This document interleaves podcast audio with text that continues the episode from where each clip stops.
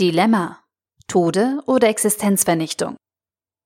Ein Artikel von omnisophie.com verfasst von Gunther Dück. Corona hüllt uns in Todeshauch. Was sollen wir tun? Wir stehen vor Dilemmata. Wer zu wenig zum Schutz unternimmt, tötet. Wer zu sehr schützt, vernichtet Existenzen. Wer Schutzmaßnahmen aufzwingt, untergräbt die Freiheit. Wer die Freiheit über alles stellt, tötet. Wenn wir alles frei laufen lassen, sterben viele, besonders viele Ältere mit Vorerkrankungen. Wenn wir alles stoppen, verlieren unglaublich viele Selbstständige ihre Existenz und ihre Vorsorge fürs Alter. Es gibt Kurzarbeit und Arbeitslosigkeit. Unternehmen müssen mit Krediten am Tropf gehalten werden, an deren Abzahlung sie jahrelang kranken werden.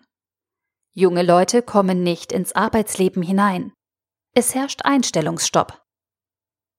Wenn wir alle zu einer Tracking-App verdonnern oder später Impfbefehl erleiden, wird die Freiheit eingeschränkt. Wer die Freiheit höher stellt, tötet. Wo ist eine Mitte? Jeder sieht nur zuerst sich, nicht die Mitte. Die Älteren mit Vorerkrankungen, also gerade die, die besonders wahrscheinlich sterben könnten, sind oft in Rente. Daher haben sie keine finanziellen Einbußen. Sie müssen später auch keine Kredite zurückzahlen. Der öffentliche Dienst kennt ohnehin keine Gehaltseinbußen. Webshops boomen, Läden bangen. Es gibt Leid, Elend, Tod und sogar Krisengewinner. Die Medien diskutieren Sekundärprobleme wie gerechte Abinoten, den Klopapiernotstand oder erzwungenes Familienleben. Mein Kind will in den Kindergarten. Wer Kindergärten öffnet, tötet in Konsequenz. Wer das fordert, muss sich darüber im Klaren sein. Ist er das? Nein, jeder darf fordern, was er will, ohne jede Verantwortung. Alle sollen drei Monate zu Hause bleiben. Wer das fordert, ruiniert das Land. Aber jeder darf es mal ebenso sagen. Die kollektive Antwort der Politiker scheint derzeit zu sein, niemand darf sterben, weil er wegen einer Überlastung des Gesundheitssystems nicht angemessen behandelt werden kann. Das wollen wir nicht. Und weiter? Es dürfen sich nur so viele neu anstecken, wie das Gesundheitssystem kapazitätsmäßig vertragen kann, das in den letzten Jahren leider versumpft worden ist.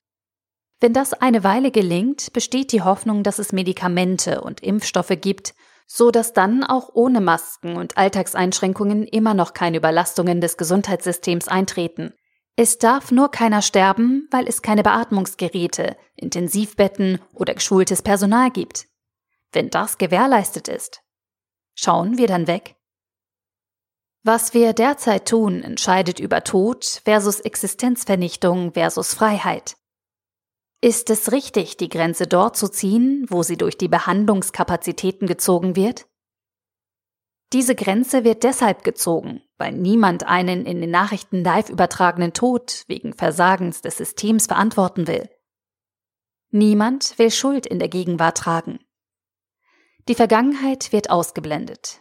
Wer ist verantwortlich, dass die Beatmungskapazität zeitweise zu klein war? Die Vergangenheit lässt sich in selbstverschuldeten Krisen rhetorisch leicht abschütteln. Das kennt jeder aus Management und Politik.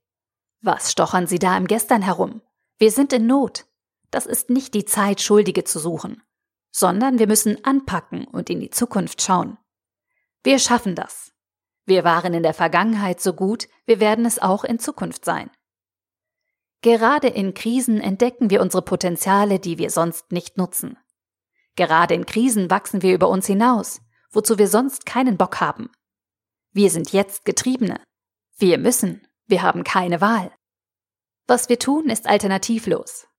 Solange es Alternativen gibt, zwischen denen es zu entscheiden gibt, kann das Volk nicht gemeinsam handeln. Was tun wir? Unsere Gesellschaft trudelt leider allzu oft in eine Art kurioses Gleichgewicht, in dem sich niemand eines Fehlers bezichtigen lassen muss. Wahre Verantwortung entscheidet aber nach bestimmten Wissen und Gewissen. Es wäre besser, wir würden ein gesundes Urteil haben, welche Führungspersönlichkeiten heute nach bestem Wissen und Gewissen handeln, ohne sich um Wiederwahl oder Quartalsprofit zu sehr zu kümmern. Und diesen Persönlichkeiten, die den Mut zur Verantwortung für das Ganze auf sich nehmen, sollten wir folgen und fertig. Und irgendwie geschieht das gerade. Das gibt Hoffnung. Sie könnten fragen, echt, solchen blind folgen?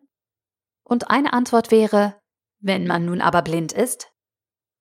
Wer in Zeitnot im Dilemma nur debattieren, aber nicht entscheiden will, sieht weg.